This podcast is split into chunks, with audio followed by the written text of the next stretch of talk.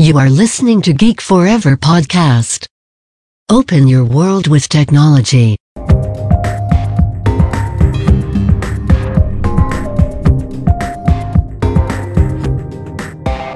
This is Geek China. สวัสดีค่ะ ขอต้อนรับเข้าสู่รายการ Geek China รายการที่จะมาเล่าสาระความรู้เกี่ยวกับประเทศจีนในหลากหลายแง่มุมนำรายการโดยพิมพ์ขวัญอาดิเทพสถิตค่ะ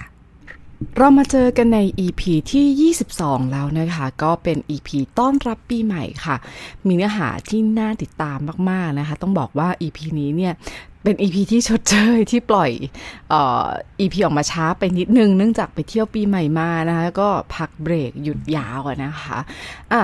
แต่เราก็ยังอยู่ในตอนนะคะของอาณาจักรอาลีบาบาค่ะ ก็ยังอยู่ในยุคที่ 3 อยู่นะคะตั้งแต่ช่วงปี 2009 ถึง 2015 ต้องบอกเลยว่าช่วงปีนี้ช่วงยุคนี้เป็นช่วงที่มีเนื้อหาค่อนข้างเยอะมากๆนะมีเรื่องราวเกิดมาค่อน ที่เกิดมานี่เยอะมากๆนะคะ ไม่อยากจะตัดนะคะอยากจะนำมาเล่ามาขยายให้ชัดนะคะ ว่าธุรกิจแต่ละแกนของบาบาเนี่ยนะคะมีความสำคัญอย่างไรนะคะ หากใครยังไม่ได้ฟังตอนเก่า อยากให้ย้อนกลับไปฟังนะคะ ก็อาจจะไม่ต้องไปย้อนถึงยุคที่ 1 ยุคที่2อะนะคะ กลับไปฟังตั้งแต่ EP ที่ 17 ก็ได้นะคะ ก็พี่หมอได้เล่า ธุรกิจของอาลีบาบาเนี่ยในช่วงที่เขาถือว่าพังงาดและเติบโตอย่างมากอย่างที่ไม่มีใครหยุดเขาได้นะคะ ช่วงนี้ก็ ยุคที่4นะจนกระทั่งยุคที่4เนี่ยก็ถูกเบรกไปไม่นานเนาะในเรื่องของการ I, uh, IPO and Group ไปนะคะ แต่ยุคนี้เราจะไม่เล่าดราม่านะคะ เรื่องราวดราม่าเนี่ยติดตามในยุคหน้าดีกว่านะคะ แล้วก็เดี๋ยวจะทยอยนำมาเสนอต่อ ๆ ไปค่ะ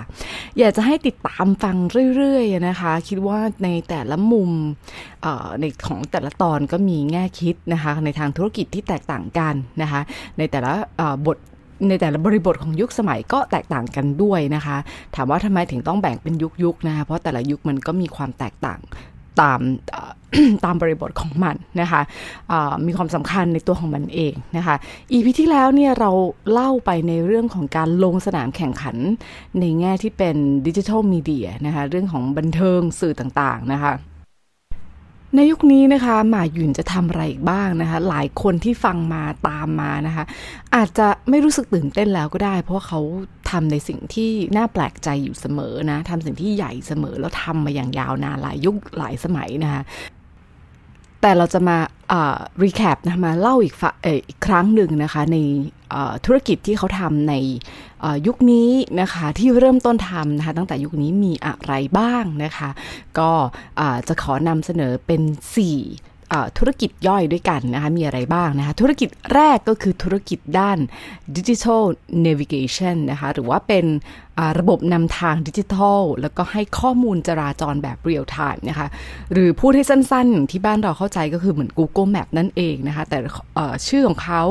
จะเรียกว่าอะไรนะคะ เดี๋ยวมาตามกันนะคะ ธุรกิจที่2นะคะคือธุรกิจด้านการเป็นแอปพลิเคชันด้านการสื่อสารสนทนาแบบ แบบ Enterprise แบบในเชิงธุรกิจนะคะชื่อว่าอะไรเดี๋ยวมาติดตามกันเนาะอันที่ 3 นะคะ เป็นธุรกิจด้านการบริการให้กับผู้บริโภคในพื้นที่นะคะ หรือว่าภาษาอังกฤษเนี่ยเราจะเรียกว่า local consumer service นั่นเองนะไม่ว่าจะเป็นการเรื่องของการ search review ร้านอาหารบริการสถานที่ต่างๆนะคะ มองง่าย ๆ ก็อารมณ์เหมือนวงในนะว่าเขาก็มีธุรกิจแบบนี้เหมือนกันนะคะ และธุรกิจสุดท้ายที่จะมานะที่นำมาเล่าใน EP นี้นะคะเป็นธุรกิจที่เกี่ยวข้องกับ healthcare สุขภาพนะคะเชิงดิจิทัลนะคะที่ต้องติดตามกันนะคะ ตรงนี้ก็ถือว่ามีความสำคัญมากนะคะอะสี่ธุรกิจที่เราจะมานำเสนอใน EP นี้นะคะ เรามาเริ่มกันเลยด้วยธุรกิจแรกของเขานะคะ ก็คือธุรกิจดิจิทัล นำทางธุรกิจนำทางแบบดิจิทัลนะคะ ของเขาเนี่ยชื่อว่า AMAP นะคะ ภาษาจีนเนี่ยก็คือเก้าเต๋อตี้ถูนะคะเก้าเต๋อเก้าเต๋อตี้ถูตัวนี้นะคะ ตี้ถูแปลว่า map นะคะ ก็เป็นภาษาอังกฤษของเขานะคะ ชื่อสั้นๆว่า AMAP จริงๆ เนี่ยนะคะ AMAP เนี่ยก่อตั้งมาตั้งแต่ปี 2001แล้วนะคะ มีชื่อเต็มๆ นะคะว่า Auto Navy Software นะคะ หรือว่า เกาเต๋อหรวนเจียนนั่นเองนะคะเขาก็เป็นธุรกิจที่นำที่ทำบริการในเรื่องของแผนที่แล้วก็ระบบนำทางผ่านเว็บไซต์ต่างๆนะคะอย่างที่บอกตั้งแต่ปี 2001 เนี่ยมันคงไม่มีใครมาทำมือถือเนาะก็ทุกอย่างก็เริ่มผ่านเว็บไซต์นะคะ จนกระทั่งนะคะก็ทำไปเรื่อยๆนะคะจนกระทั่งในปี 2013 นะคะอาลีบาบาเนี่ยได้เข้ามาลงทุนนะคะด้วยจำนวนเงินกว่า 294 ล้านดอลลาร์สหรัฐนะคะเข้ากับการแลกหุ้นนะคะ28%นะคะถามว่าเอ๊ะทำไมถึงต้องเลือก AutoNavi นะคะ แน่นอนเขาไม่ทำเองถูกต้องใช่ไหมคะอะเขาก็ไปซื้อมาใช่ไหมคะ แล้วทำไมเขาถึงซื้อ AutoNaviในตอนนั้นนะคะ มีผู้ใช้งานนะคะ ถึง 116 ล้านยูเซอร์นะคะ และคิดเป็น monthly active user หรือว่า MAU ในประมาณ 56 ล้านรายเลยทีเดียวนะคะะจากรายงานนะคะของ Analyst International นะคะ พบว่า Market Share ของ Auto Navy เนี่ยนะคะ คิดเป็นอันดับหนึ่งนะ หรือถึง 45%เลยทีเดียวนะคะ ก็ ซึ่งดีลนี้นะคะก็จะครอบคลุมบริการทางด้านอีคอมเมิร์ซที่เป็น location base นะคะและก็รวมถึงบริการในด้านอื่น ๆด้วย แน่นอนว่า ambition ความทะเยอทะยานของหม่าหยุนนะคะใน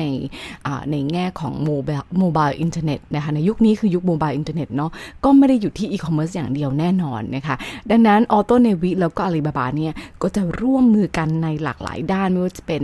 map engine นะคะ location search navigation cloud computing นะคะแล้วก็การ cross promote ทั้งในแง่ของบริการและก็สินค้า หรืออะไรที่เป็น location base ทั้งหมดนะคะ มายุงกล่าวว่าพันธมิตรรายนี้นะคะได้สะท้อนถึงวิสัยทัศน์ที่ ที่อาลีบาบา มีต่ออนาคตของโมบายอินเทอร์เน็ต แผนที่ถือว่าเป็นส่วนสำคัญมาก ๆ ในพฤติกรรมของคนในยุคสมาร์ทโฟน ในยุคดิจิทัลนะคะ แล้วก็ตลอดปี 2013 นะคะ บอกเลยว่าอาลีบาบาเนี่ย กระตุ้นให้ consumer นะคะ เปลี่ยนพฤติกรรมมาช็อปบนมือถือนะคะ การ merge นะคะกับ ตัวแผนที่ตัวนี้นะคะจะตอบโจทย์ผู้ใช้งานนะคะ ในแง่ของเรื่อง deals นะคะ เรื่องของบริการต่างๆนะคะ ผ่าน location base นั่นเองนะคะ และสิ่งที่ว่านี้นะคะคืออะไรนะคะผู้บริหารนะคะก็เห็นพ้องทั้งสองฝ่ายนะคะก็เห็นพ้องต้องการว่าเขาจะสร้างเท้าเปล่านะคะที่ขับเคลื่อนด้วยแผนที่ดิจิทัลนะคะที่เป็น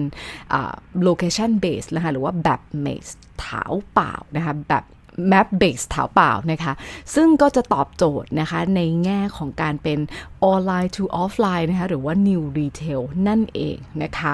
ก็เป็นประตูเชื่อมโยงนะคะของพ่อค้าแม่ค้าระหว่างโลกออนไลน์ แล้วก็ออฟไลน์เข้าด้วยกันนะคะ เพราะที่จีนต้องบอกเลยนะคะว่าการขายของออนไลน์ใหญ่ก็จริง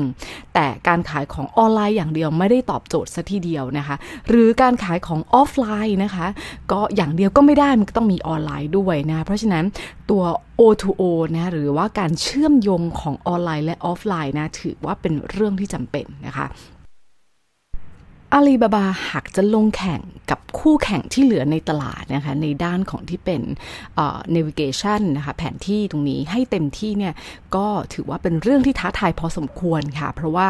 อย่าลืมว่าป่ายตู้นะคะก็ลงเกมนี้อยู่แล้วแน่นอนนะคะ ก็เทนเซนนะคะก็เป็นเจ้าของแบบเต็มตัวนะคะมี Tencent Map นะคะที่เปิดตัวไปก่อนหน้านี้นะคะอาลีบาบาลงทุนในกิจการ AMAP ตรงนี้ได้ไม่นานนะคะ คือจริงๆ แล้วก็คือเริ่มลงทุนบ้างนะตั้งแต่ปี 2011 ค่ะ และกลยุทธ์ของ Tencent ที่เคยเล่าไปแล้วด้วยนะคะใน EP 15 ก็คล้ายกัน ก็คือการเจาะฐาน O2O ให้กับ ร้านค้าแล้วก็ละแวกตรอกซอกซอยเพื่อที่จะแย่งฐานในแง่ของอีคอมเมิร์ซแล้วก็ New Retail ด้วยนะคะ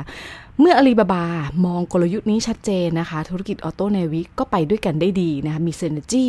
จนในที่สุดนะคะก็ปี 2014 นะคะอาลีบาก็ตัดสินใจรวบควบกิจการตรงนี้เลยค่ะ ให้ตัวธุรกิจ Navigation ตัวเนี้ยนะคะ มาอยู่ในอ้อมอกเลยค่ะ ด้วยมูลค่ากว่า 1,500 ล้านดอลลาร์สหรัฐ นะคะภายหลังจากการถูกรวมเป็นบริษัทลูกบริษัทหนึ่งในเครือของก๊กหม่าหยุนเนี่ยนะคะ AutoNavi ก็ได้ปล่อยบริการนะคะ launch แผนที่ดิจิทัลนะคะอย่างเต็มตัวที่ชื่อว่า AMAP นะคะหรือว่าเกาเต๋อตี้ถูออกมานะคะในปี 2015 นะคะหลังจากนั้นนะคะก็เปลี่ยน concept นะคะให้เป็น super app นะคะซึ่งเป็นเทรนในขณะนั้นเลยนะคะ แล้วก็กลายมาเป็น norm หรือว่าบรรทัดฐานในปัจจุบันในยุคปัจจุบันนะคะ นั่นก็คือการรวมเอาบริการทุกอย่างค่ะ ฝังไว้ในแอปเดียวนะคะ ให้ให้ผู้บริโภคเนี่ยใช้งานง่าย เพียงแค่กด เพียงแค่ปลายนิ้วมือไม่กี่คลิกนะคะ เพราะว่า Auto AutoNavi ตัวนี้นะคะ ให้ผู้ ใช้งานเนี่ยนะคะ จองแท็กซี่ได้นะคะจากหลายแอปในบริษัทนะคะ จะหาปั่นจะหาจักรยานปั่นให้เช่าก็สะดวกนะคะ จะเสนอบริการนะคะ feed ในแง่ของที่เป็นโปรโมชั่นแคมเปญอะไรต่างๆ ใกล้บ้านคุณก็ย่อมทำได้นะคะ ดังนั้นนะคะเราจะเห็นแล้วนะคะว่าจากกลยุทธ์ของยักษ์ใหญ่ทั้งหลายที่ต้องการจะทำคือการขยายฐานนะคะลูกค้าและบริการนะคะ ด้าน mobile internet นะคะ ผ่านการนำเอาบริการ location base นะคะ มาผนวกไว้กับสิ่งที่เกี่ยวข้องกับชีวิตประจำวันของผู้คนนะคะในคนจีนนะคะในช่วงครึ่งปีนะคะเรามาดูผลงานกันบ้างนะคะครึ่งปี 2015นะคะจากข้อมูลที่ได้นะคะ ผู้ใช้งานแผนที่บนมือถือนะคะ หรือง่ายๆว่าคนที่ใช้ navigation ผ่านมือถือนะคะ ในประเทศจีนนะคะ มีสูงถึง 553 ล้านบัญชีนะคะ สิ้นสุดในยุคนี้นะคะ เกาเต๋อตี้ถูนะคะก็ยังครองส่วนแบ่งการตลาดไปนะ แต่อันดับไปเป็นอันที่หนึ่งเหมือนเดิมนะคะ คิดเป็น 30.7%นะคะ ก็แซง ป่ายตู้ตี้ถูไปได้ 27.9%นะคะ Google Map 14.6%นะคะ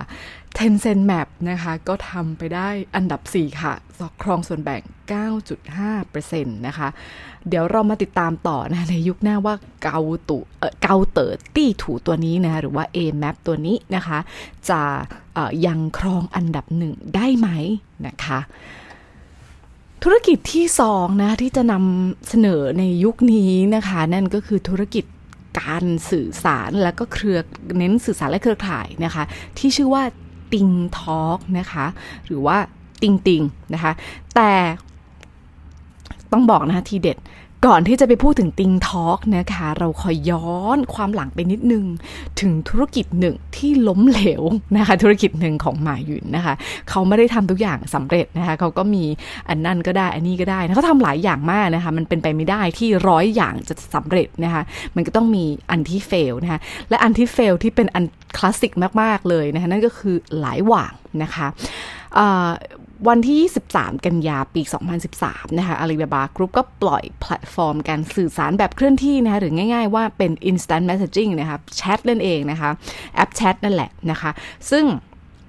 ถือว่าเป็นผลิตภัณฑ์โซเชียลชิ้นแรกเลยนะคะที่เขาคิดค้นขึ้นมาเขาทำเองนะ in house มานอกเหนือจากผลิตภัณฑ์ที่เป็นแกนอีคอมเมิร์ซที่เรารู้อยู่แล้วแหละว่าเขาเก่งอีคอมเมิร์ซเนาะนะคะ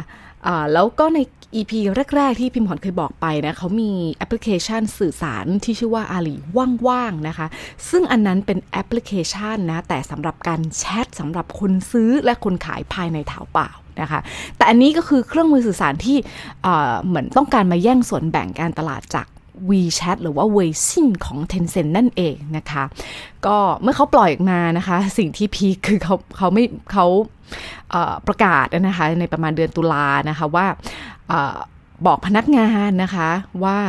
เครือ Alibaba Group นะคะจะไม่ใช้ Weixin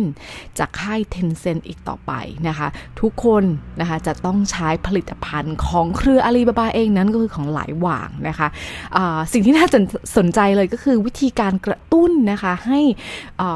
พนักงานมาใช้อาลีหลายหว่างคืออะไร พนักงานของเขาในตอนนั้นมีประมาณกว่า 20,000 คนนะคะ แต่ละคนนะคะจะต้องกระจายส่งแนะนำไปให้เพื่อนนะคะหรือว่าเครือข่ายเนี่ยค่ะใช้นะคะ ประมาณ 100 คนนะคะ ก็ให้มาใช้แอปนี้นะคะ ภายในเดือนพฤศจิกานะคะ ในปีเดียวกันก็คือปี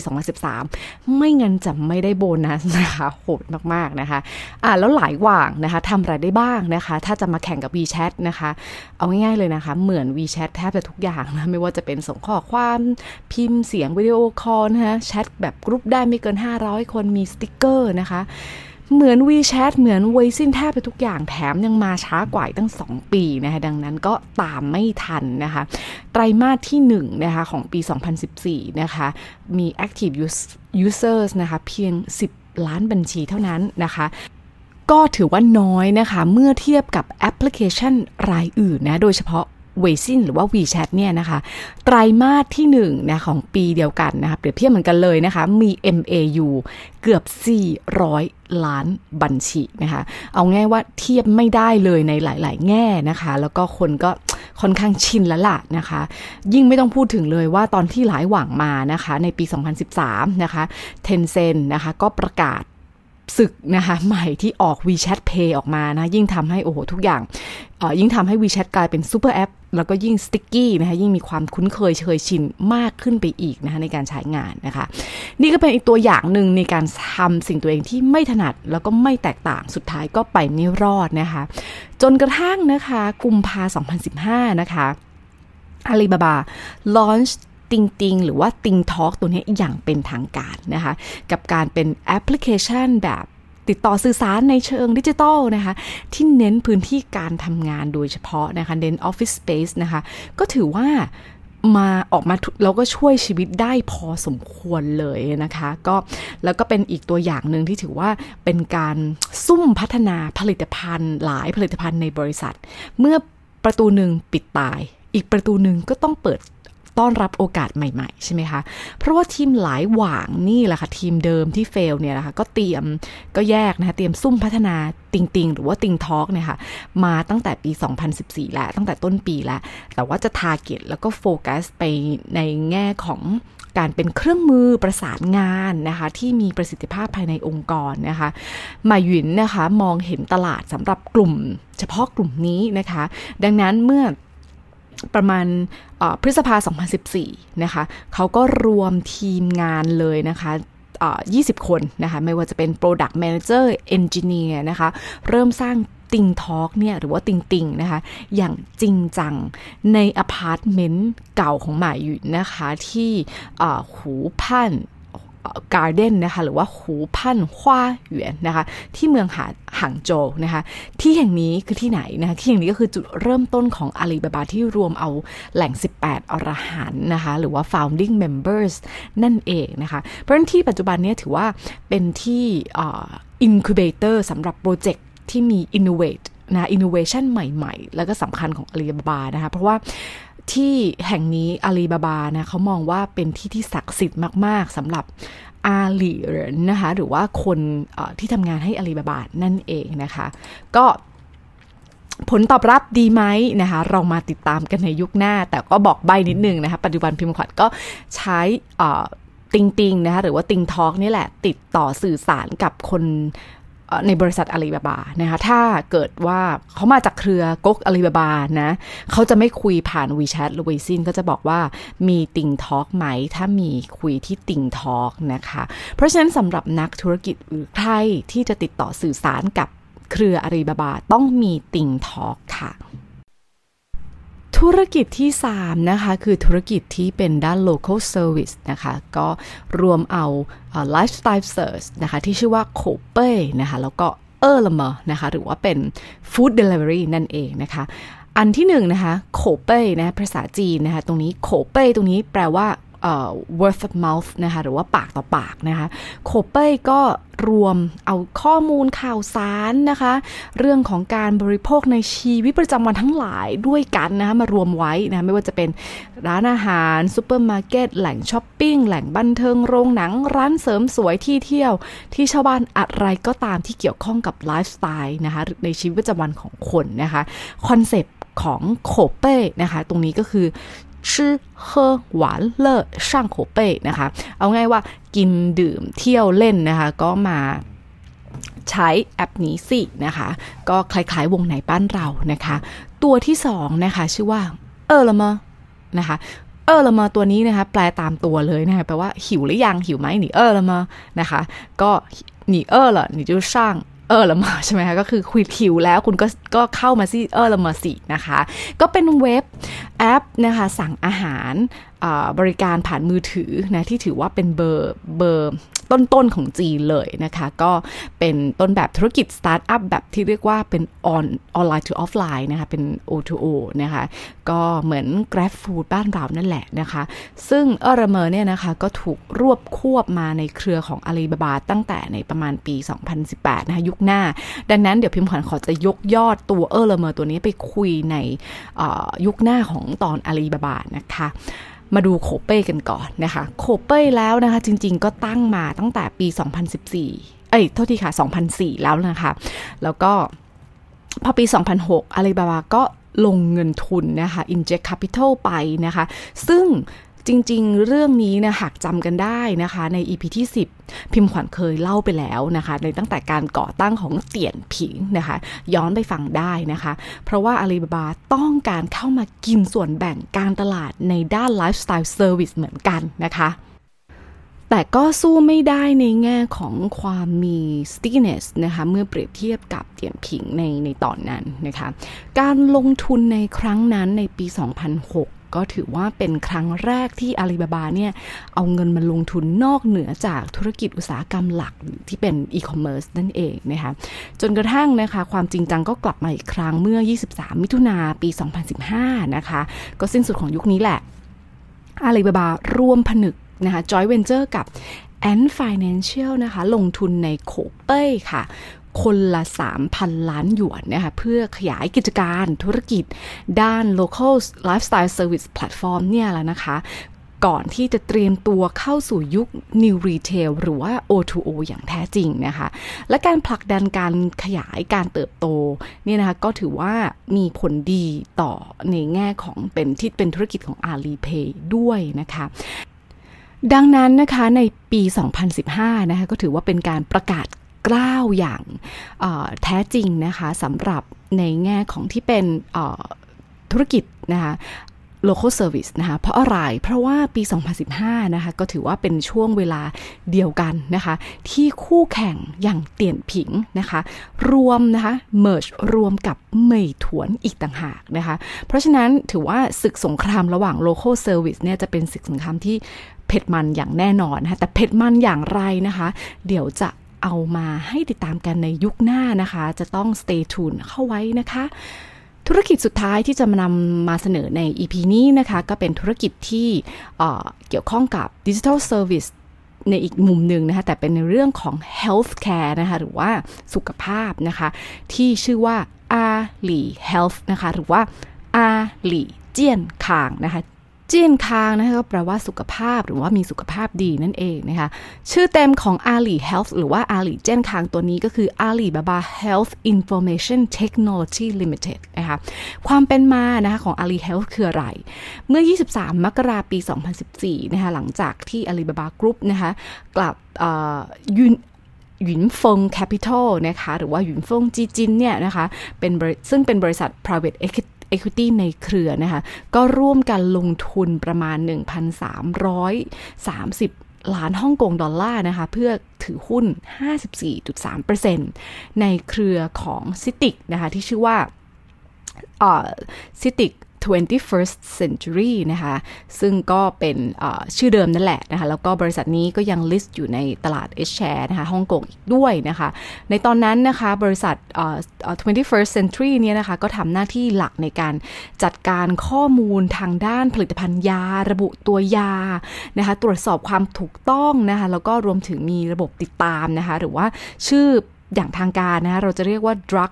product Identification Authentication และก็ Tracking System นะคะหรือว่า PIATS นั่นเองนะคะอาลีบาบาสนใจบริษัทนี้เพราะอะไรนะเพราะว่าบริษัทนี้มีอินไซต์ในมือนะคะในแง่ของการผลิตการจัดจำหน่ายยารวมถึงใครเป็นผู้ใช้ยานี้อีกด้วยนะคะ จนกรกฎาปี 2014อาลีบาบาก็มีการออกนโยบายนะคะกลยุทธ์ที่ชื่อว่าเย่าผินอันเฉียนจีฮวานะคะหรือว่าการวางแผนความปลอดภัยของของเวชภัณฑ์ยานะคะ ซึ่งก็เป็นครั้งแรกที่สามารถสแกน ID ของยานะคะผ่านแอปพลิเคชันด้วยทำให้ผู้บริโภคเนี่ยสามารถเข้าใจเรียนรู้รายละเอียดของตัวยาให้มั่นใจนะในความปลอดภัยว่าตัวยานี้แท้ไม่แท้นะคะ หลังจากนั้นนะคะในเดือนอในประมาณ 21 ตุลานะ2014 ก็ได้เปลี่ยนชื่อเป็น Ali Health อย่างเป็นทางการเลยนะคะ แล้วก็มีภารกิจที่จะเหมือน make good health achievable at fingertips นะคะ ก็หมายความว่าทำให้สุขภาพของคุณนะคะปลอดภัยได้นะคะ มีสุขภาพดีได้นะคะ เพียงแค่ ลายนิ้วมือนะคะ ความต้องการของอาลีบาบานะคะหรือว่า Ali Health ตัวนี้ที่จะรวมเอาธุรกิจ pharmaceutical นะคะแล้วก็ healthcare เข้าด้วยกันนะคะ นอกจากนี้นะคะพฤศจิกายนในปีเดียวกันก็ยัง operate นะคะจัดการข้อมูลนะคะประเมินความปลอดภัยต่างๆนะคะของตัวยานะคะผ่าน Ali Cloud นะคะบน Ali Cloud อีกด้วยนะคะ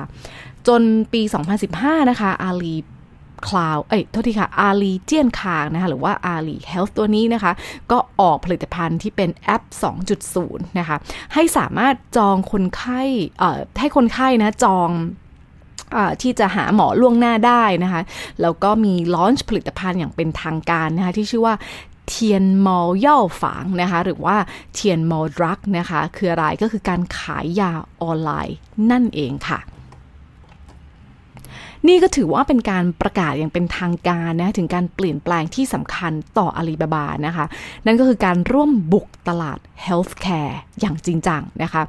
ที่คาดว่าในตลาด healthcare นะคะ ในสิ้นสุดปี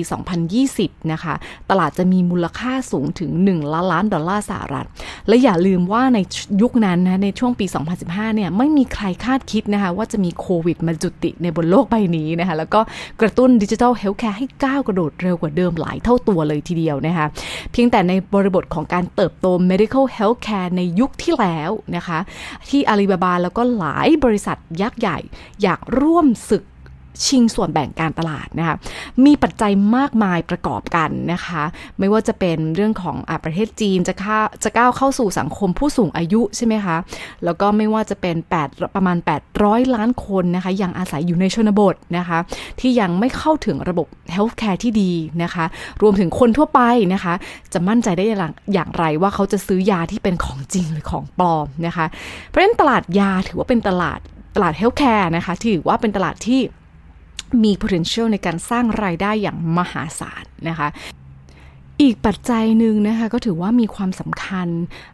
มาก ๆ นะคะในเรื่องของการผลักดันการเติบโตนะคะนั่นก็คือว่าโรงพยาบาลในประเทศจีนนะคะมีการจำหน่ายสั่งจ่ายยาตามใบสั่งแพทย์นะคะกว่า 3 ใน4นะคะหรือว่า 75%ของตลาดเวชภัณฑ์ยาสั่งจ่ายทั้งหมดนะคะก็นับว่าถือ ถือว่าเป็นพฤติกรรมในในแง่ของการผูกขาดในตลาดนะคะ ก็แล้วยังส่งผลต่อการดีดขยายตัวของราคายาอีกด้วยนะคะอนอกเหนือจากนั้นนะคะก็ยังมีการส่งผลต่อนแนวโน้มพฤติกรรมนะคะของคนในโรงพยาบาลนะคะ หรือว่าคนขายยานะที่จะสอถึงพฤติกรรมคอร์รัปชันนะคะหมายความว่ายังไง หมายความว่า แพทย์บางคนนะคะหรือคนบางคนในโรงพยาบาลนะที่ต้องการที่จะหารายได้เสริมแบบไม่ได้ถูกกฎหมายนัก หรือว่าเป็นแนว gray income นะคะหรือว่ารายได้สีเทานะคะที่มาจากการสั่งจ่ายยาจากบริษัทยา บริษัทใดบริษัทหนึ่งพิเศษนะคะแลกเปลี่ยนกับคอมมิชชั่นจากการขายยานั่นเองนะคะดังนั้นนี่คือปัญหาที่ซ่อนอยู่แล้วก็รัฐบาลจีนก็เลยประกาศนะคะกำหนดเพดานของรายได้จากการขายยาต่อรายได้ทั้งหมดนะแล้วก็ห้ามโรงพยาบาลคิดกำไรจากการขายยาด้วยนะคะเพราะฉะนั้นสิ่งที่เกิดขึ้นก็คือเป็นเหตุผลต่อการผลักภาระในการขายยาตามใบสั่งแพทย์ให้ไปนอกโรงพยาบาลบ้างนะคะ นอกจากนี้อีกมุมหนึ่งเลยในของในแง่ของผู้บริโภคนะคะคนไข้นะคะก็ถือว่า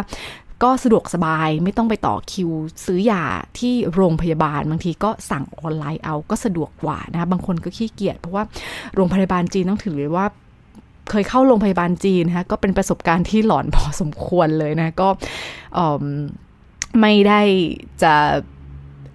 pleasure นะไม่ได้ไม่ได้ไม่ได้สะดวกสบายขนาดนั้นน่ะนะคะอะเอาเป็นว่าเราจะไม่ได้เห็นแค่อาลีเจียนคาง หรืออาลีบาบาลงมาลงมาในตลาดนี้ตลาดเดียวนะคะยังมีผิงอันนะคะแม้กระทั่ง JD.com ก็ลงมาในสนามนี้อีกด้วยนะคะ ถามว่าเขาเกี่ยวอะไรนะคะ บางบริษัทก็อะ ถ้าเป็นเกี่ยวกับประกันอย่างพิงอันก็อาจจะเกี่ยวไป แต่ว่าเอ๊ะแล้วอีคอมเมิร์ซมาทำอะไรนะคะบริษัทเหล่านี้นะคะมีความแข็งแกร่งในแง่ของ digital landscape อยู่แล้วนะคะรวมถึงการที่มีฐานผู้ใช้งานอีคอมเมิร์ซนะคะออยู่มากพอสมควรนะคะ เพราะฉะนั้นเนี่ยเขาก็ใช้ประโยชน์นะคะจาก พื้นฐานตรงนี้ที่มีนะคะ ขยายตลาดลงมาในสนามตลาดนี้นะคะ ดังนั้นยุคหน้านะคะถือว่าเป็นกระแสที่สำคัญมากๆในการสร้าง ไม่ว่าจะเป็นเรื่องของโรงพยาบาลออนไลน์นะคะอินเทอร์เน็ต medical health care นะคะ telemedicine นะคะ อีกทั้งนะคะเมื่อปี 2020 คือปีที่แล้วนะคะ ก็อย่างที่บอกว่ามีการกระตุ้นจากโควิด -19 ให้เติบโตแบบก้าวกระโดดมากอีกด้วยนะคะ Ali Health นะคะจะเป็น revolution นะคะสำหรับอุตสาหกรรม healthcare ไหมในจีน หรือจะถูกเบรกจากภาครัฐบาลอีกไหม จะมีปัจจัยเสี่ยงอะไรอื่นๆอีกบ้างนะคะ จะต้องติดตามกันต่อไปนะคะ พิมพ์ขวัญจะนำมาอัปเดตค่ะ สำหรับใน EP นี้ต้องขอจบไว้เพียงเท่านี้ก่อนค่ะ ฝากติดตามพิมพ์ขวัญกันได้ 2 ช่องทางแล้วนะคะ ที่รายการ Geek China ในช่อง Geek Forever Podcast และทางช่องทางส่วนตัวของพิมพ์ขวัญเองที่ China Talk Podcast ค่ะ ถ้ายังไงก็ขอฝากติดตาม กด follow กด subscribe กันด้วยนะคะ แล้วเจอกันใหม่ใน EP หน้าค่ะ